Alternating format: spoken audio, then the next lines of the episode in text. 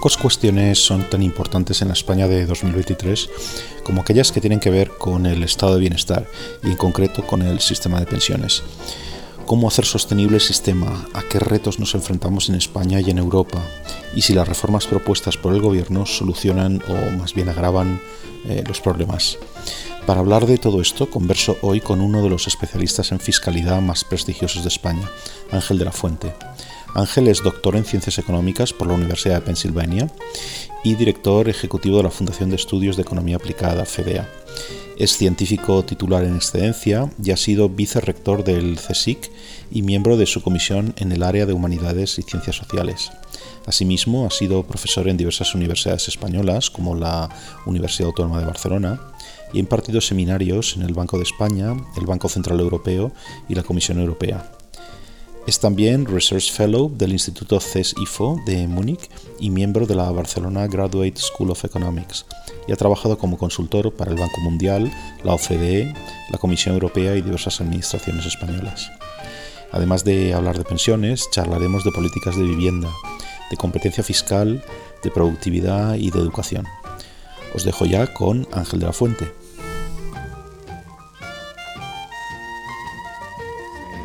Lo que quería es comentar contigo unas cuantas cuestiones o problemas, no sé cómo llamarlo, problemas fiscales o, algunas cuestiones que tienen que ver con lo fiscal, por decirlo así, la cuestión impositiva, las eh, cuestiones de deuda y déficit, todas estas cosas que englobamos ¿no? dentro del terreno de lo fiscal en España. Y precisamente como acabas de sacar hace muy poco, lo sacaste el mes pasado, en, en CEDEA de la, eh, de la que eres director, los, los, este informe que se llama Los efectos presupuestarios de la reforma de pensiones, un balance provisional, pues me gustaría empezar con pensiones, si, te parece, ¿no? Entonces, ¿podrías decir un poco cuál es el problema o, cuáles son los problemas fundamentales de las pensiones en, en, España? Bueno, en España hay en muchos sitios. El problema fundamental es el, el envejecimiento de la población que estamos experimentando y también el mal comportamiento de la productividad desde hace unas décadas.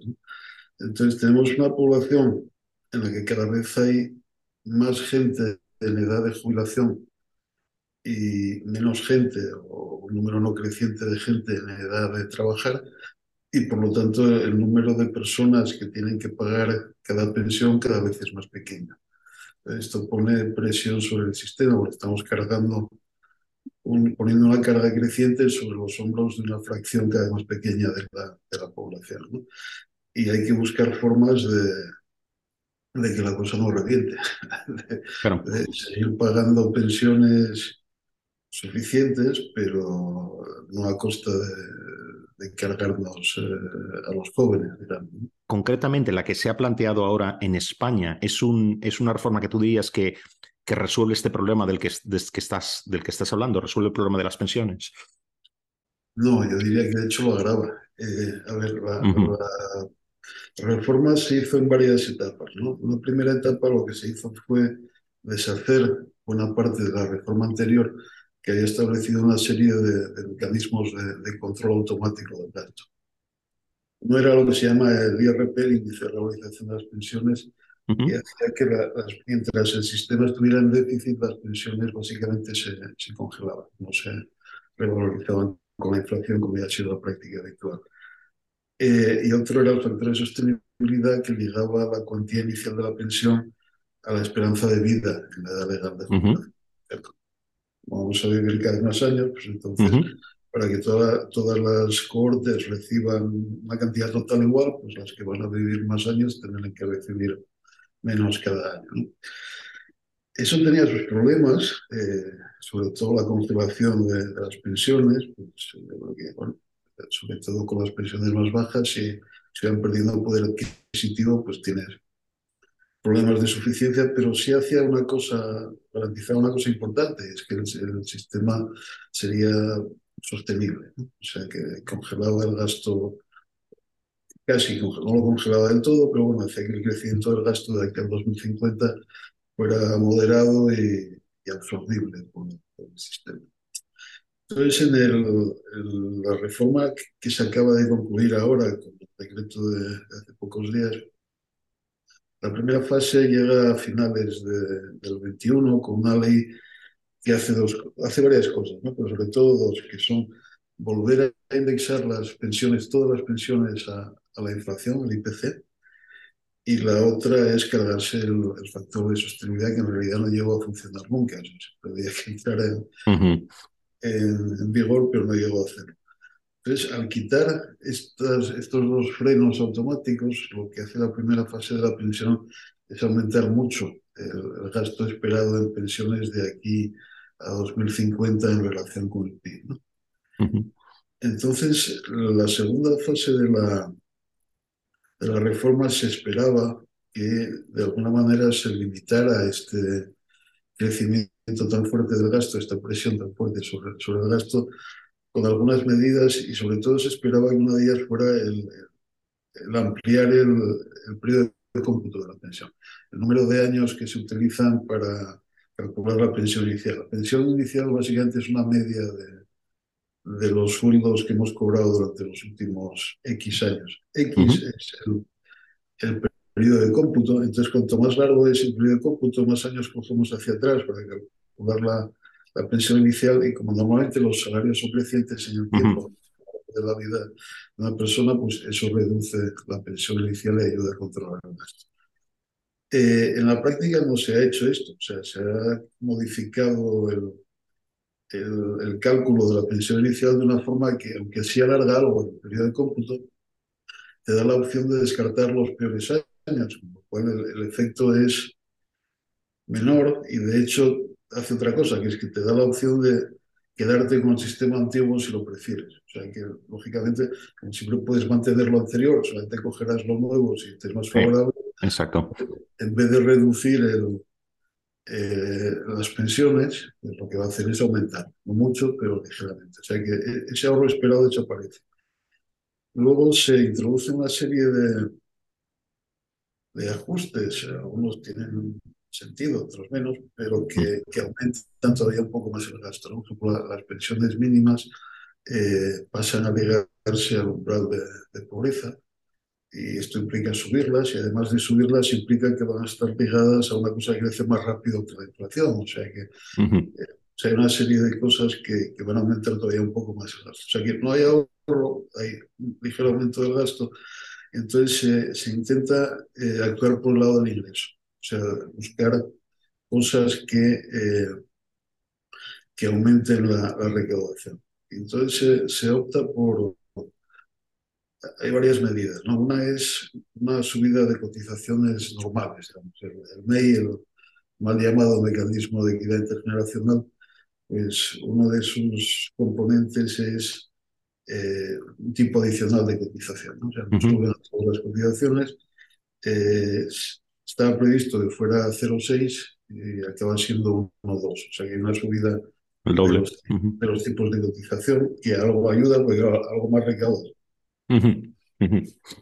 Después, por otro lado, se, se va un destope de, de, las pensiones o un aumento por encima de la inflación de las bases máximas de, de cotización, o sea que aparte del salario que cotiza la seguridad social, que hasta ahora cotizaba pues hasta 50.000 euros, una cosa así, pues se va subiendo más rápido que la inflación de aquí al 2050. ¿no? Y en el 2050 pues, las bases máximas habrá aumentado un 30 y pico por ciento en términos reales. Eso también recaudará más. Y después la parte de, la, de los salarios no sujeta a cotización por encima de esa base máxima, se le pone un impuesto, se le pone una, una cuota de, solidaridad Por otro lado, el crecimiento de la pensión máxima, eh, eh, básicamente, o sea, la pensión máxima básicamente se congela de aquí a 2050. O sea que vamos a cotizar por una parte cada vez más más alta eh, o por cantidades cada vez más altas, pero la pensión máxima no va a crecer en proporción a eso, con lo cual, pues, básicamente lo que estamos haciendo es que una parte de las cotizaciones se convierte en un impuesto puro y duro. Las cotizaciones en realidad no son un impuesto, es un salario diferido. ¿no? Tú ahora pagas, pero luego te devuelven eh, vía una pensión una, eh, más o menos lo, lo, que metes, de hecho, con una rentabilidad muy atractiva. Eh, al no subir la pensión máxima, entonces eh, la parte de la cotización por encima de, de, lo que generaría la pensión máxima es un impuesto por dura. Esto es dinero que te quitan, pero que no vuelve de, ninguna Esto aumenta la, la, recaudación y también ayuda a hacer un poco más sostenible el sistema. El problema es que la cantidad adicional de dinero que tienes por estas medidas se queda muy lejos de lo que sería necesario para compensar la, la primera parte de la, de la reforma. La patada hacia arriba del gasto debido Eso es lo que iba a decir, sí. Luego hay un par de medidas que el gobierno dice que reequilibran las cosas, pero a mí no me salen las cuentas, que es, por un lado, se habla de, introducir incentivos para la demora de la, jubilación. Y esto, pues, eh, se hacen unos cálculos extraordinariamente optimistas que supondrían un ahorro importante. O sea, cuando la gente se cuida más tarde, pues ese año no cobra la pensión y hay, un ahorro. La cosa es que da la impresión de que se olvidan de la otra parte, que es que eh, verdad que hay un ahorro ese año, pero luego el año siguiente y toda la vida del pensionista cobra una pensión más alta, porque hay una prima por esa demora de la jubilación, y da la impresión de que eso no lo han tenido en cuenta. Entonces el, el efecto neto es mucho más pequeño. Y luego está el tema de la reforma de la cotización de los trabajadores autónomos que pretenden eh, gradualmente eh, que coticen por algo más, más parecido a sus ingresos reales, que es el caso ahora. Y eso también pues, generará eh, los ingresos adicionales, porque ahora muchos días cotizan por la mínima y en realidad deberían cotizar por más. Y una vez más me da la impresión de que se olvidan de la otra parte, que es que esos señores... Aumentará también. Tendrán una pensión más alta. ¿no? Entonces, eh, el gobierno le, salen las cuentas en el sentido de que, bueno, si lo juntamos todo, pues básicamente en el, 2005 volveremos más o menos a, compensaremos más o menos del todo el, efecto, el aumento del gasto derivado de la primera parte de, la reforma. Eh, Pero no parece que sea así por lo que estás contando. Eso, mis cálculos no. O sea, según mis cálculos, el, efecto neto de, la reforma de 2050 va a ser un, un aumento muy, muy fuerte del gasto eh, en pensiones en relación con el PIB, sin que haya un aumento, vamos, en términos netos. Sí, sí, sí, sí, El incremento de los ingresos y por lo tanto, pues eh, el problema que ya tenemos, ya, ya tenemos un, un déficit importante de la seguridad social eso te iba a preguntar por las consecuencias fiscales, medio plazo, largo plazo de todo esto que estás diciendo. Exacto. O sea, a día de hoy eh, ya hay un déficit eh, básico en la seguridad social, en el sentido de que lo que se paga en pensiones contributivas, si quieres, podemos sacar el mm, resto, mm. es bastante mayor de lo que se ingresa en cotizaciones sociales. Entonces, eso se cubre con transferencias del Estado eh, dejemos las transferencias fuera. O sea, hagamos las cuentas con, digamos, el, el déficit o surplus de, de, la parte contributiva pura. Pues ahora mismo es, ese déficit básico de la seguridad social ya es bastante apreciable. No, no, tengo un número exacto, pero en 2019 era del orden de, de un punto y pico de, de PIB. Ahora seguramente es. Y eh, con las estimaciones que hacemos nosotros, pues esto va a crecer eh, y en el 2050 estaríamos hablando de un déficit básico de, la seguridad social del orden de cuatro y pico, cinco puntos de PIB. Entonces, cubrir eso, ese agujero con, con, impuestos generales, pues es un problema porque es muchísimo dinero y nos deja menos para otras cosas. O sea, de hecho, si me permites que te cite literalmente en tu informe, porque lo tengo aquí, porque me parecía una cosa que daba miedo. Está además hacia el final, ¿no? Dices, en torno a 2050 tendremos que inyectar cada año a la seguridad social recursos extra por valor de unos 4,3 puntos del PIB, lo que viene a ser el 57% de la recaudación por IRPF que en 2019, para volver a la comparación, eh, fue del 7,56% del PIB. Claro, esto no hace falta tener un doctor de economía para ver que, que aquí van a quedar muy poquitos recursos, es simplemente saber sumar eh, para financiar cualquier otra política. ¿eh? Yo estaba pensando, el Estado de Bienestar, no, cualquier otra cosa ¿no? que hace el Estado. Es un poco, da un poco de miedo, vamos, por lo menos a mí. a mí también, porque eso es muy O sea, el, el, problema de las pensiones no es que vaya a quebrar el sistema. Las pensiones, las pensiones se pagarán Bueno, las pensiones el coste de oportunidad, o sea, todo lo que dediquemos a pagar las pensiones por encima de, digamos, de la parte que se genera exógenamente de forma contributiva, es dinero de menos para otras cosas. Entonces, pues eh, el margen fiscal que podamos tener, la amenaza es que se lo coma todo las pensiones. Pero es coste de oportunidad sin duda, claro, porque es o esto o lo otro, ¿no? Pero también estamos hablando de, políticas alternativas que también con la esperanza de vida sube, tienden a subir. Por definición, los gastos sanitarios, se, eh, quiero decir, sube con la, edad. Una persona más joven utiliza menos la sanidad que una, o, la asistencia sanitaria que una persona más mayor. Si sube en general, que es algo deseable, bien, todo lo que quieras, eh, la, la esperanza de vida esos gastos médicos van a subir. Además de que estamos, esperamos que nuevos tratamientos, etcétera, eh, que nos cubran a todos, ¿no? Quiero decir, eso es una cuestión también quizá moral, si quieres, ¿no? Pero lo, esperamos y lo esperamos como ciudadanos y como votantes, no se nos olvide. Con lo cual, estamos hablando asistencia social, un poco lo mismo, ¿no? Pero la sanidad es clarísima.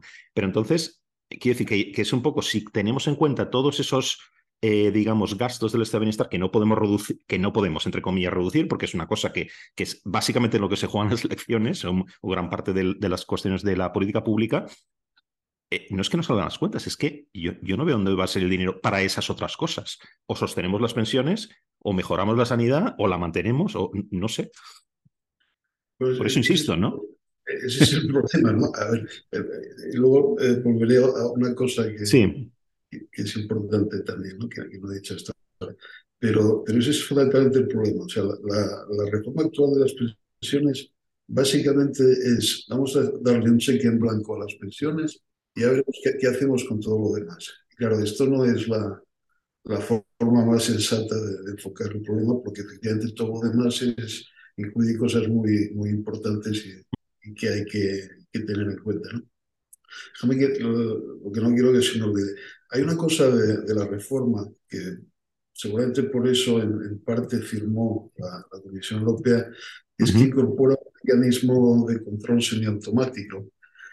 Eh, el MEI, en su versión inicial, era, una cosa muy rara, era básicamente, bueno, y si en 2030 y pico esto vemos que va mal, pues ya haremos otra cosa, ya haremos algo, ¿no? Era una cosa muy vaga.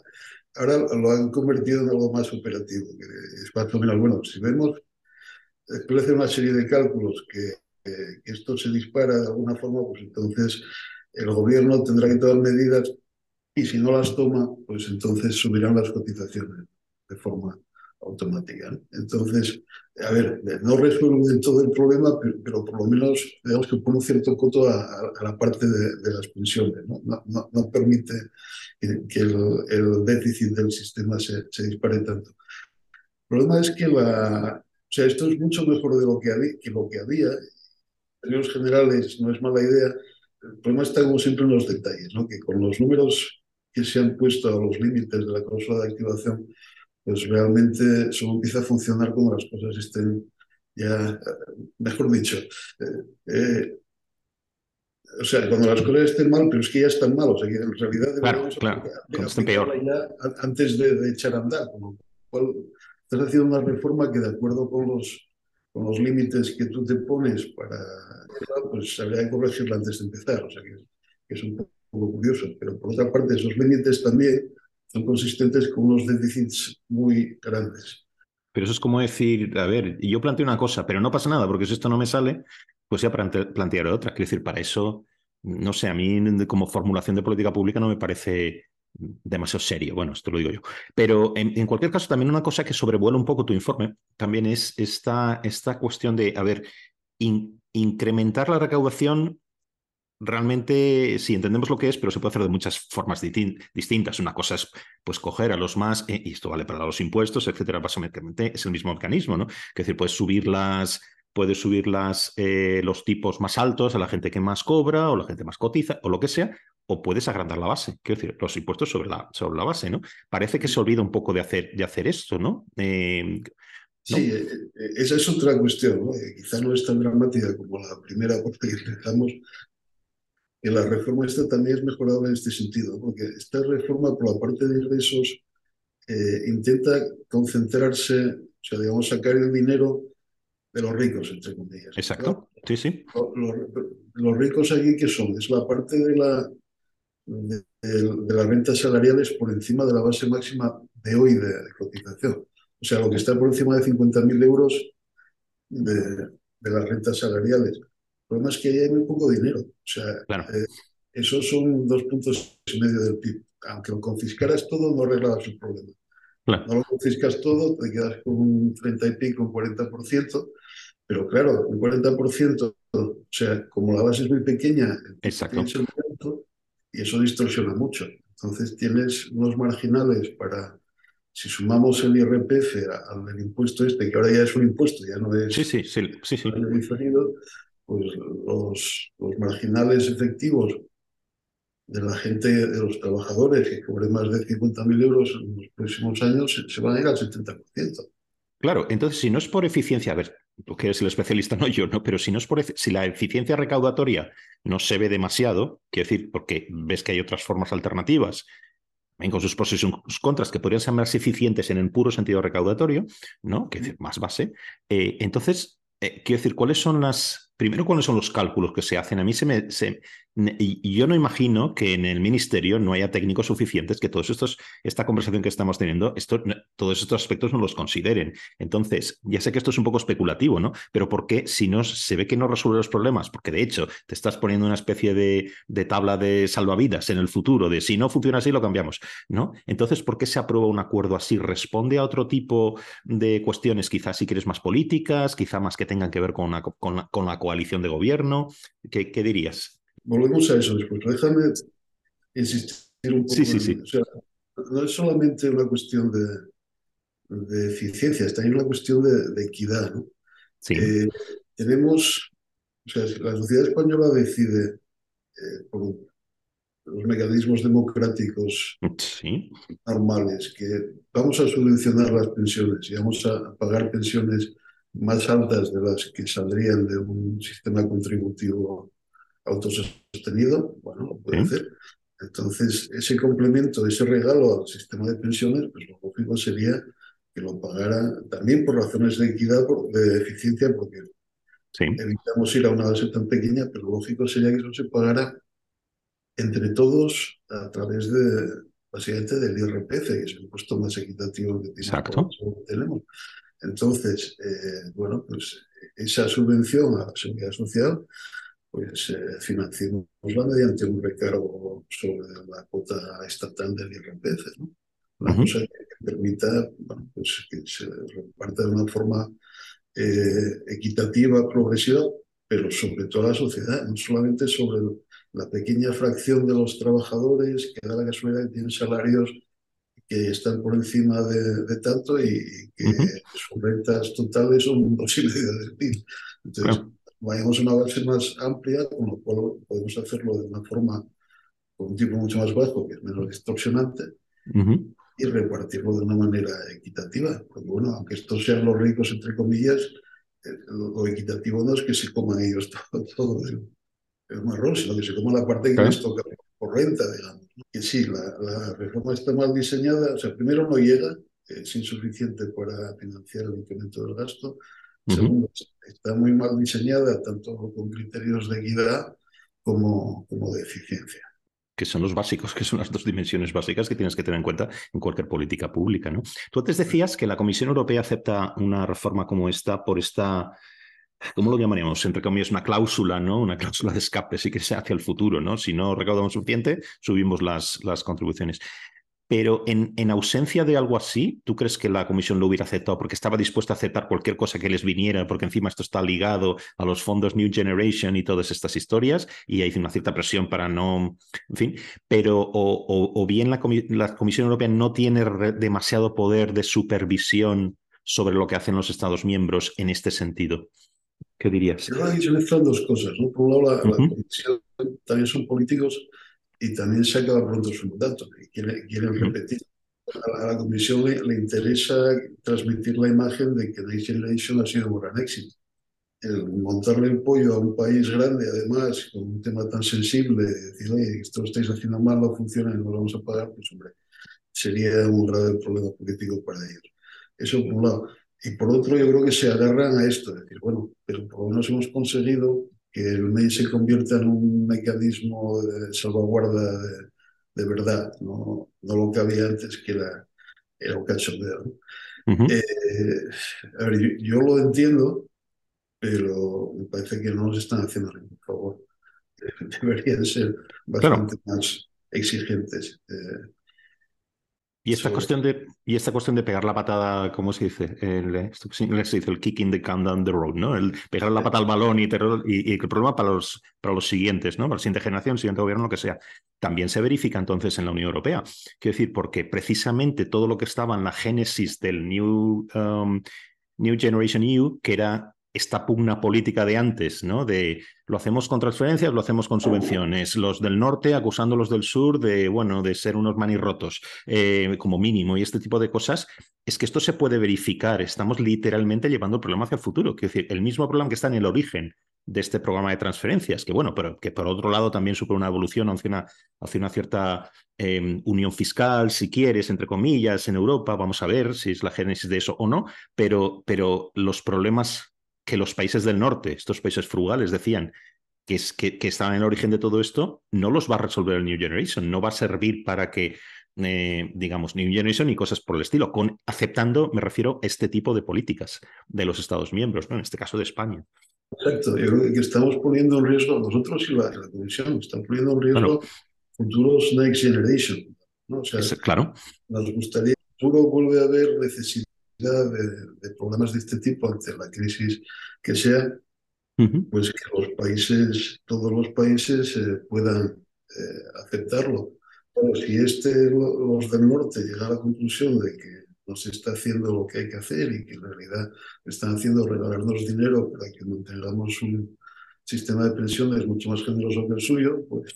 Y sin hacer los deberes, esa es la cosa. exacto. ¿No? Oye, ¿y qué otros problemas? Porque esto yo también lo he mirado un poquito. ¿Qué reformas de éxito hay, hay en, otros países? ¿no? En el sentido de tener la sostenibilidad, sostenibilidad, teniendo en cuenta eficiencia y equidad, pero teniendo la sostenibilidad en el centro del sistema. Yo había pensado plantearte la cuestión de Suecia, que conozco un poquito más, ¿no? que parece que va en un sentido distinto. Yo recuerdo, no sé si siquiera está vigente, que ahí tenían un factor de sostenibilidad distinto que estaba ligado, o, había varios, varias variables ahí. Uno, una era la, la esperanza de vida, pero otra estaba ligado me corrígeme ¿eh? si me, si me equivoco con esto, a la evolución del PIB del, del, país también, ¿no? O sea, en años un poco de crisis, pues todo el mundo ajustarse el cinturón, una, una cosa así, no sé si lo estoy explicando demasiado bien, pero bueno, ¿qué, qué ejemplos se te ocurren de, de, otros países que estén haciendo cosas bien en ese sentido de sostenibilidad? Sí, yo creo que, Suecia es el ejemplo a seguir, o sea, okay. hay otros países que tienen sistemas parecidos, son sistemas de lo que se llama cuentas nacionales. Ah, exacto, sí, sí. ¿Esto cómo funciona? Bueno, pues funciona como si, y volveré a como si, eh, la gente tuviera una cuenta en la que se van apuntando sus cotizaciones, la cantidad realmente cotizada, ahí se va acumulando las cotizaciones con un tipo de interés que eh, para que la cosa funcione bien eh, tiene que estar ligado al crecimiento del PIB. Esta es la clave lo que, lo que dices, Fernando. Entonces, en el momento de la jubilación funciona como si el saldo de esa cuenta se convierte en una renta vitalicia que es tu pensión. Digamos. Quiere decir como si, que en realidad no es que haya una cuenta y se acumulen allí los, los ingresos, sino que sigue siendo un sistema de reparto. sigue siendo pay, as you go, ¿no? Vale. Exacto, simplemente una forma de, calcular la pensión que es sostenible dada la evolución de la economía.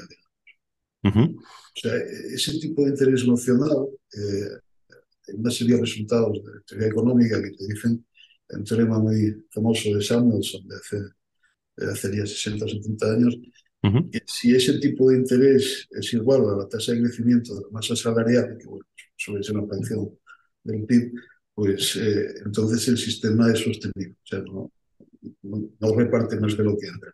Entonces, la, la, ventaja del sistema de cuentas, o una de las grandes ventajas del sistema de cuentas nacionales, es que es un sistema que está diseñado para ser sostenible.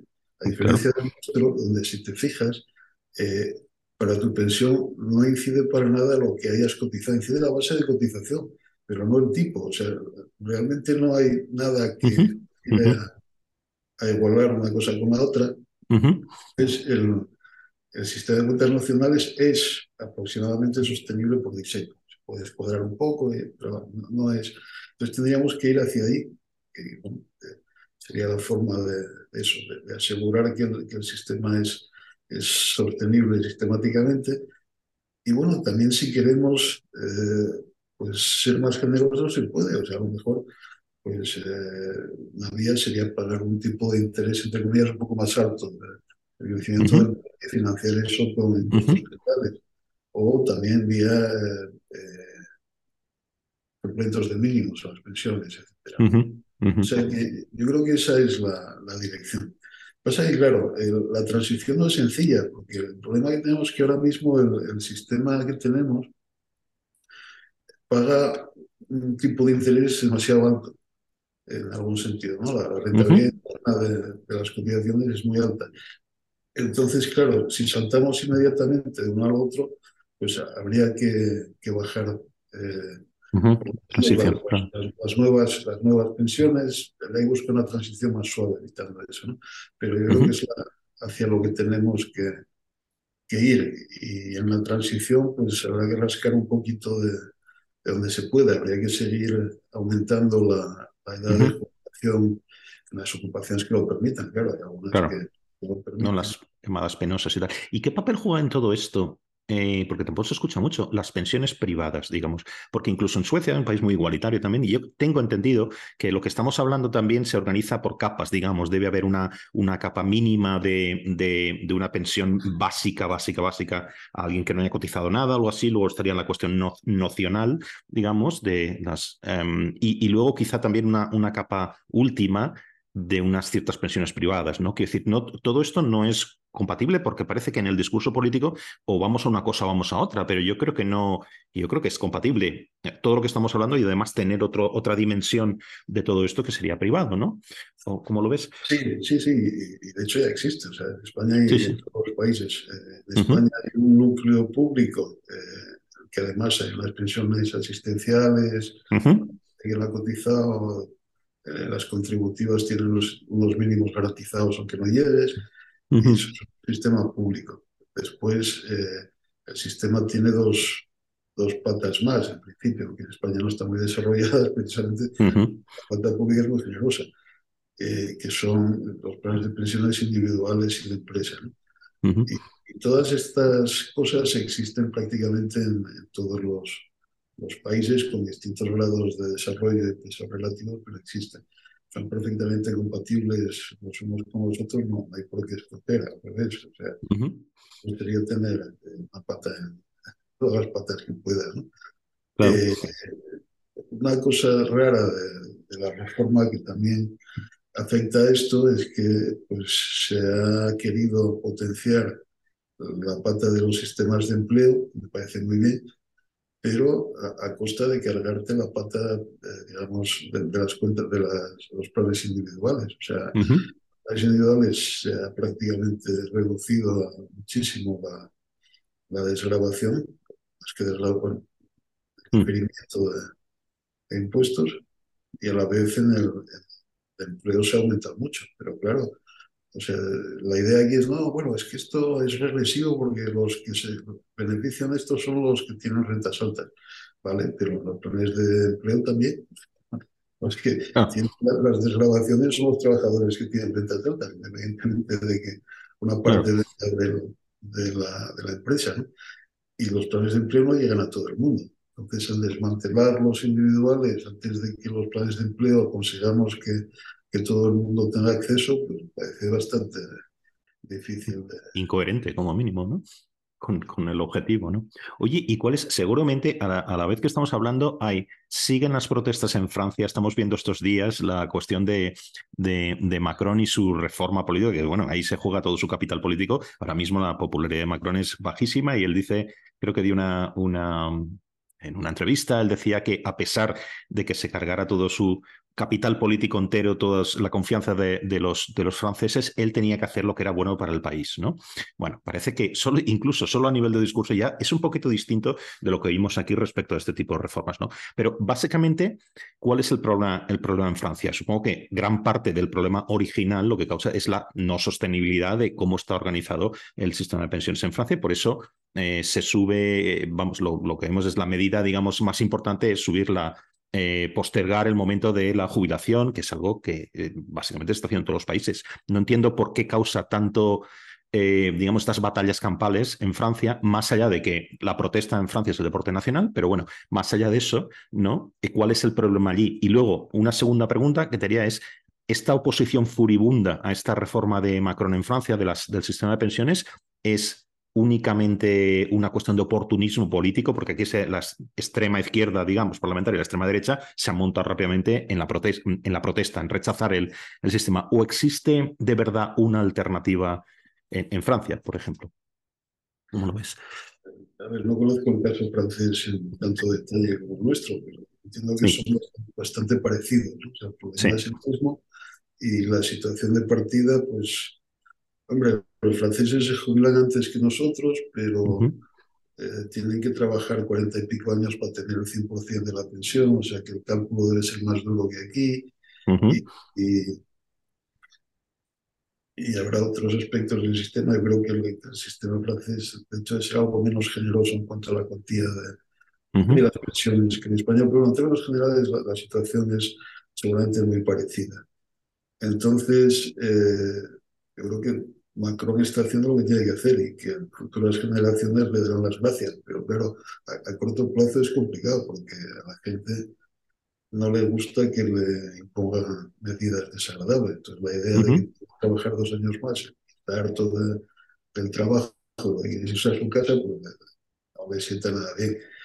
Y que las, los franceses les gusta mucho el jaleo y las los partidos más extremos y los sindicatos, pues enseguida se apuntan a la fiesta. O sea que, bueno, pero yo me temo que la situación cualitativamente en España, si se hiciera lo mismo, pues podría ser parecida. O sea, no, quizá no tan extrema con, en cuanto al carácter de los disturbios, pero la, la oposición de los sindicatos y los partidos de izquierda y posiblemente incluso de, la extrema derecha, si les da por el populismo, pues, sería muy, pero, sin embargo, aquí sí hemos ido elevando la, la, edad de, jubilación, ¿no? ¿No es, ¿No es, así? ¿O estamos igual que, que no se ha movido nada en ese sentido? Bueno, sí, se, ha movido. O sea, hay, una reforma eh, que está todavía teniendo efectos, que nos está llevando a, los 67. Estamos en los 65, una, una forma suave y gradual, una reforma de 2011, de gobierno de Zapatero. Claro. A eso me refería, sí. Eh, bueno, aquí hay un momento en el que, viendo venir el problema, pues ese gobierno toma una serie de medidas y la oposición del PP se pone de perfil, porque siempre la oposición se pone de perfil, después pasa lo contrario, cuando el gobierno uh del PP ve que el problema no se arregla del todo y que hay que seguir avanzando, pues entonces es el gobierno del PP el que toma las medidas desagradables y el PSOE el que se pone de perfil. No, supongo que lo que me refería incluso también con el ejemplo de Francia es que no parece que haya muchas más alternativas a lo que estamos hablando, ¿no? Quiero decir que, mm, que, que, la sostenibilidad, quiero decir, si no haces una cosa sostenible, se va a caer. Si lo haces sostenible, tienes que, los recursos son finitos, trabajamos con escasez, hay un coste de oportunidad, o los dedicas a una cosa o lo dedicas a otra cosa, ¿no? Y la cuestión sería más bien de ver, eh, tener en cuenta los criterios de equidad, etcétera, de cómo, cómo cómo organizas todo esto, ¿no? Pero las, las cuestiones son finitas. Quiero decir, lo que no podemos hacer es cruzarnos de brazos y, seguir igual, ¿no? Quiero decir, y muchas veces, perdona, eh, esto lo último, es que, mm, bueno, esto casi va de suyo con, con, la, con la refriega política, ¿no? Le ponemos unas etiquetas regresivo, conservador, em, em, progresista a ciertas cosas que realmente son más bien una cuestión técnica, ¿no? Mm, diría yo. La, resistencia a aceptar la existencia de la restricción presupuestaria es casi universal. Eso a nadie le gusta. los economistas, esto es el primer día de clase, la primera hora empezamos por ahí. Y, después, pues, al final lo interiorizas. Mm. Pero Pero claro, a la gente no le gusta. Entonces, eh, cuando dicen, no, es que algo hay que hacer, algún sitio hay que ajustar, pues, pues, a nadie le gusta oírlo y siempre, siempre hay resistencia. al final, la restricción presupuestaria existe. Las cosas hay que pagarlas y tienen su coste explícito de oportunidad, pero no, no hay escapatoria. A ver, la escapatoria, entre comillas, la solución ideal del problema de las pensiones sería una explosión de la productividad. O sea, si fuéramos capaces de que la productividad creciera a un ritmo que teníamos en los años 60, 70, ritmos de 4 a 5% anual, eh, durante un periodo largo, pues eh, problema desaparecería básicamente. Porque cada vez seamos menos para pagar una pensión, si cada vez somos más productivos eh, de una forma más rápida, pues entonces el esfuerzo para pagar esa pensión es menor. Entonces, todo lo que podamos hacer para mejorar la productividad eh, ayudará y será muy bienvenido. Lo que pasa es que la experiencia de los últimos 30 años, eh, poco menos 30, eh, no es muy alentadora. O sea, no, hemos sido de que la, menos en España, de que la productividad creciese a los ritmos necesarios para solventar el problema. O sea, idealmente estaría muy bien, tenemos que hacer todo lo que podamos para que sea así, y no solo por las pensiones, pues esta es la palanca más claro, en poderosa que tenemos para mejorar nuestro nivel de vida, pero seamos realistas y no pensemos que esto eh, a solventar el problema sin dolor. Eh, sin embargo, esta, cuestión de la productividad, que también podríamos dedicar una hora entera a hablar de ella, que es una cuestión que puede ser también compleja técnicamente, pero lo que tú decías, la experiencia de, en fin, la pregunta que es inmediata, ¿cómo, cómo lo hacemos? ¿no? ¿Cómo aumentamos la productividad? Pero claro, si supiéramos esto, estaríamos aconsejando, ganando una millonada aconsejando a gobiernos occidentales, ¿no?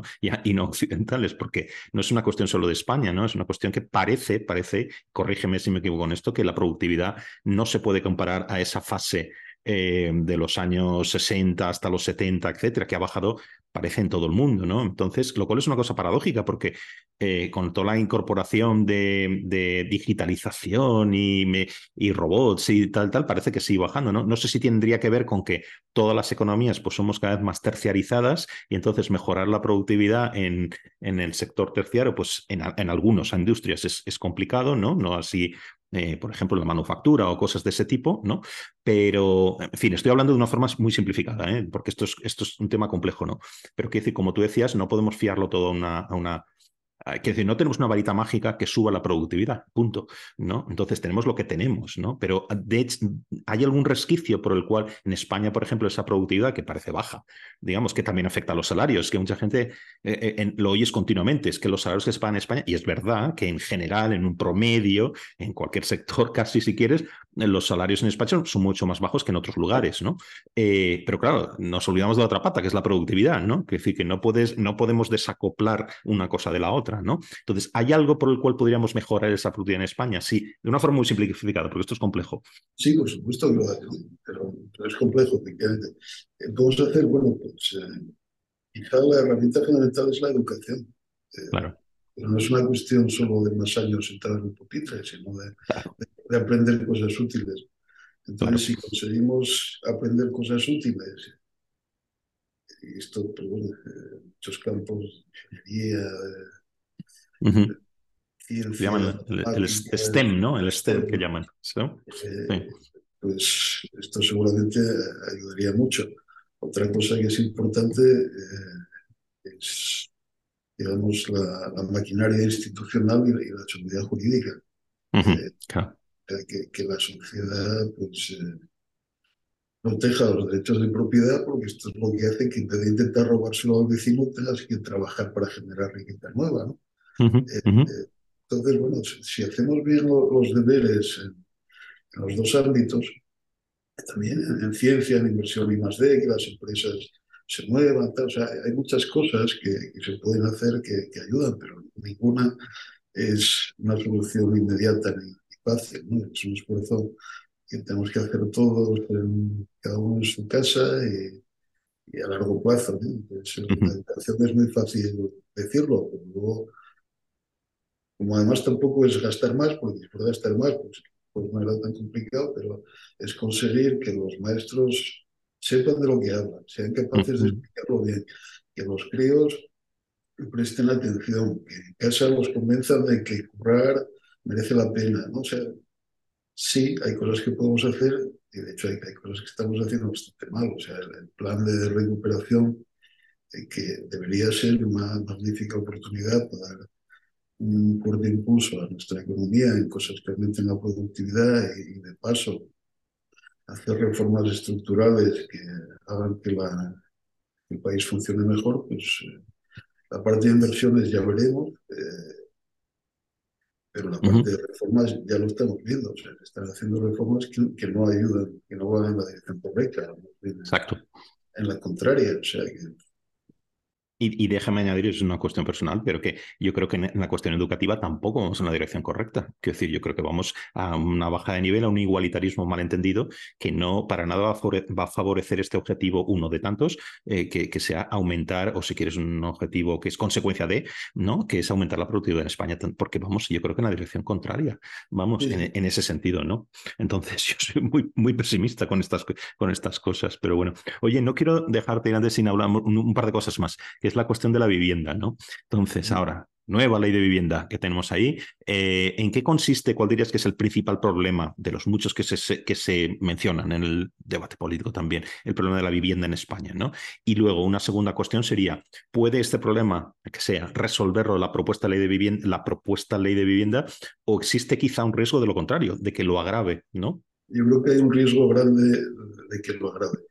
O sea, el problema es que eh, hay un exceso de demanda de, vivienda en muchos sitios. Todos queremos vivir en, el centro de las grandes ciudades y, sí.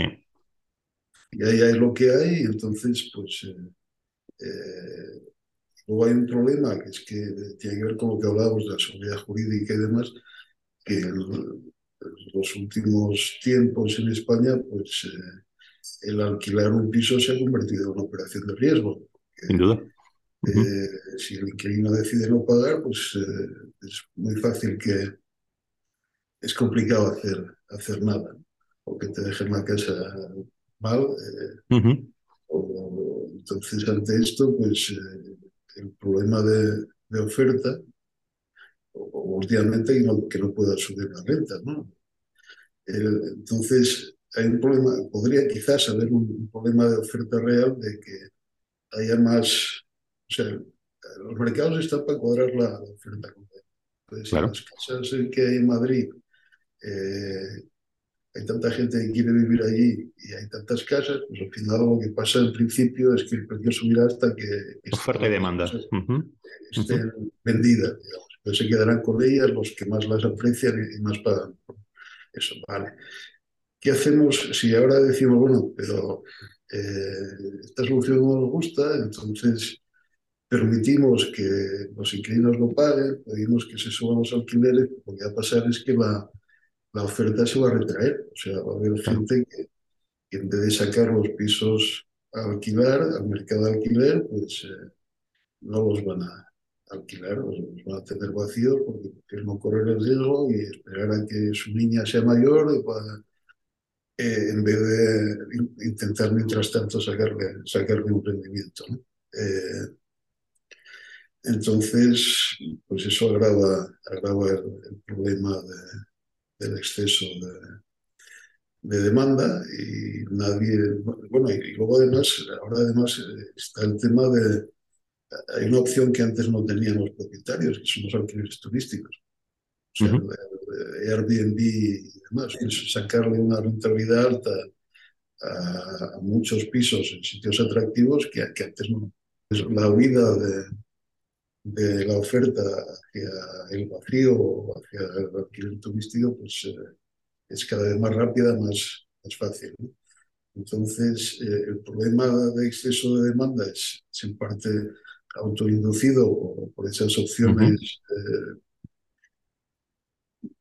no bien pensadas y lo que propone la ley de vivienda es precisamente reforzar esas opciones no bien pensadas.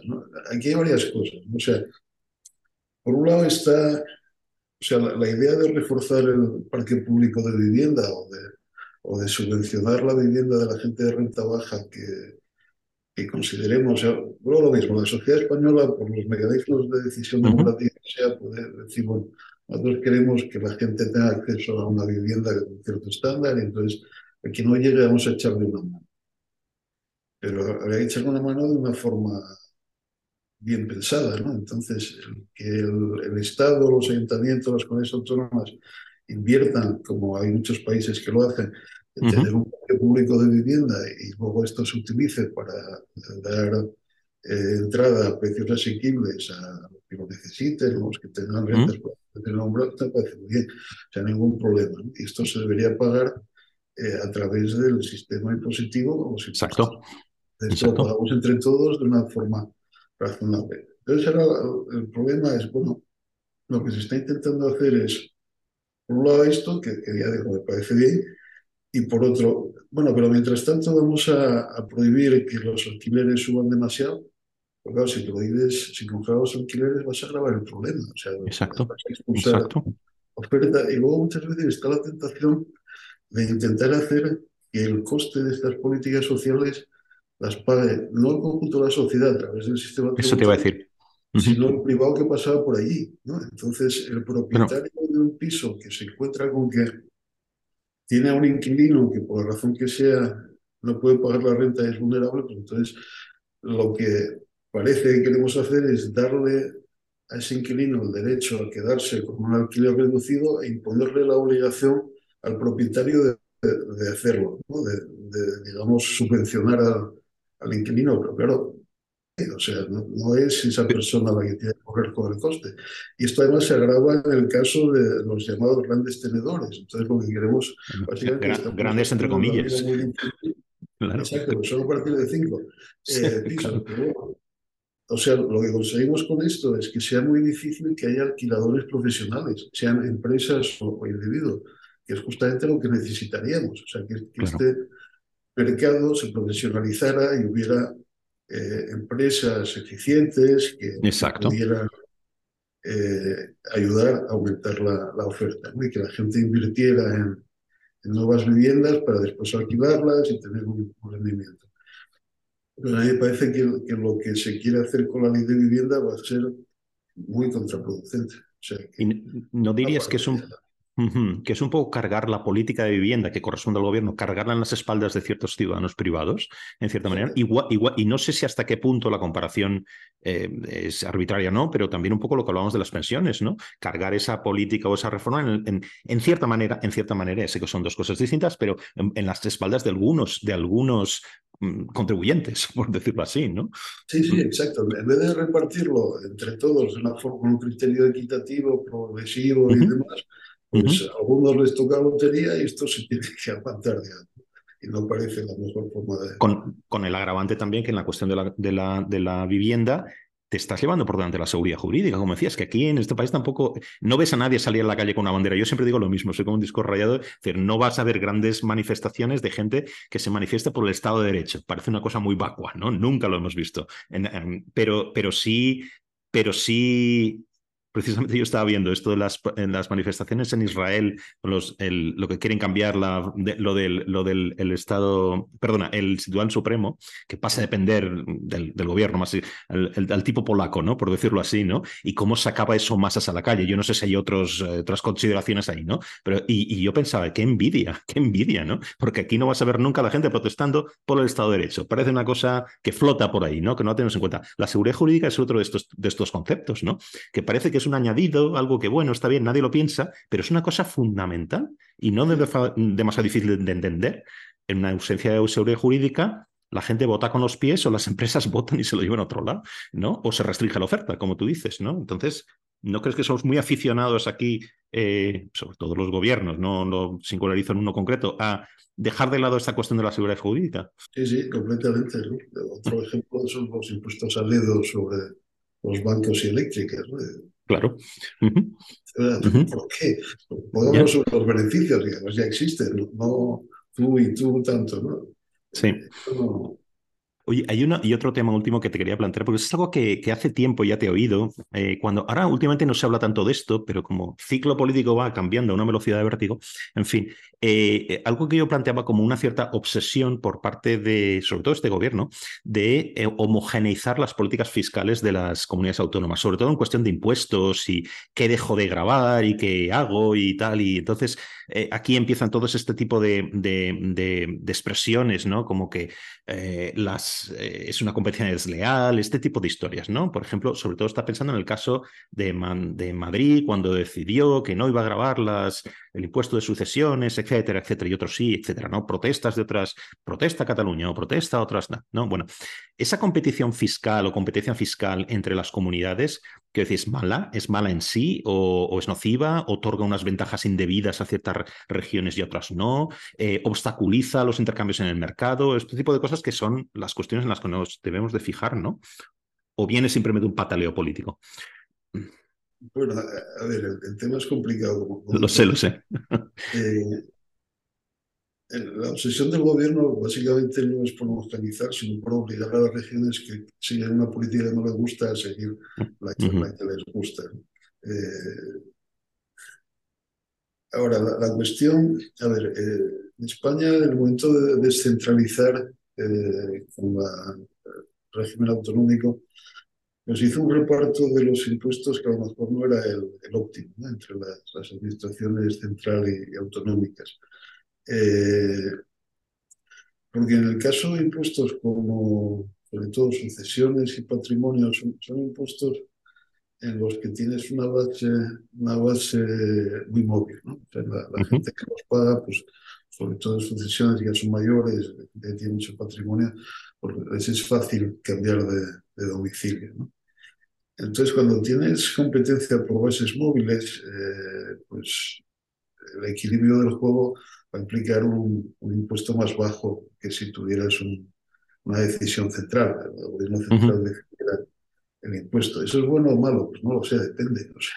Si lo que estamos hablando es un impuesto sensato y tienes unos tipos razonables, pues entonces a lo mejor esa competencia a la baja es negativa porque te lleva el, tipo por debajo de, de, lo que sería sensato, incluso a, la desaparición. O sea, por ejemplo, el impuesto de sucesiones yo creo que es un impuesto que tiene sentido, que frena la, reduce la inercia intergeneracional de la transmisión de la riqueza y esto solamente es bueno. No queremos que, esto se congele para siempre. Entonces, bueno, pues no, no, no, queremos que desaparezca y si lo descentralizamos, pues a lo mejor va desapareciendo.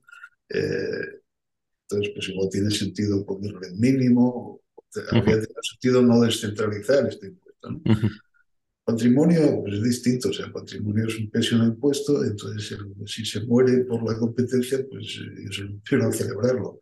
Eh, o sea que depende de la calidad del impuesto y de la situación inicial. Pero es verdad que, que, genera, cuando las bases son muy móviles, genera una tendencia a la baja. Cuando las bases no son tan móviles, pues me parece que es muy sano que haya competencia, ¿no? que limita un poco la, tendencia de los, de los gobiernos a intentar abrazarnos a impuestos. ¿no? O sea, y, luego hay, Sí, perdona. Hay, otra cosa que te escuché también en su día, pero bueno, te, estoy citando muy de oídas porque no tengo fresco esto. Pero lo que hablabas también era una cosa que a lo que te referías era más bien a, la, a esta a esta cuestión del proceso democrático también, que, que, también está en, en, lo que estamos diciendo, ¿no? Si los ciudadanos de una determinada comunidad deciden bajar los impuestos sabiendo que con esos menos, en lo que dependa de, esa comunidad, hay ciertos servicios que no se van a prestar o se va a prestar con, que decir que habrá menos recursos disponibles para ello, ¿por qué no? Y, y saben, o sea, conectan su decisión de bajar impuestos con la decisión de renunciar a ciertos servicios o que estén menos extendidos, digamos, ¿quién somos los demás para decirles eh, que no deben actuar así, ¿no? En, lo que compete a la comunidad, ¿no? Por supuesto, o sea, eh, en la medida en que son responsables fiscalmente, ¿no? O sea, tú decides bajar impuestos, pero claro, si bajar impuestos te quedas con menos dinero y entonces te tendrás que apañar con peores servicios. Entonces, yo siempre he dicho que tan legítimo es optar por, bueno, voy a a subir impuestos para dar mejores servicios, como lo contrario, de decir, bueno, pues voy a bajar impuestos y al cambio me apañaré con servicios un poco peores. Es una decisión política que lo, cada gobierno, en función de los intereses o las preferencias electorales, pues puede tomar y, no podemos juzgarlo moralmente como que uno es bueno y, lo, otro. Exacto. Claro, es, es, la tentación de los dos extremos. ¿no? O sea, unos hablan de paraísos y los otros de infiernos fiscales. No, claro. opciones políticas legítimas. ¿no? Permita que se ejerza la, autonomía. O sea, si, si ponemos comunidades autónomas es para dejarlas cada cosa distinta, no para obligarlas a, todas a hacer lo mismo. Y las cosas distintas pues tienen una parte de gasto y tienen una parte de ingreso. ¿no? La, cesta conjunta es el, resultado neto de, esas decisiones. Muy bien. Oye, pues ya estamos un buen rato, creo, llevamos una hora hablando, algo así. Yo creo que está muy bien. No sé muy bien si ser optimista después de hablar contigo o no. Yo espero que las cosas, eh, en fin, calguen por el por peso, digamos, un peso de sentido común en algún momento, ¿no? Y que mejoremos alguna de estas, de estas cosas, ¿no? Pero bueno, eh, nada, un placer hablar contigo sobre estas cuestiones y, mil gracias. Lo mismo, un placer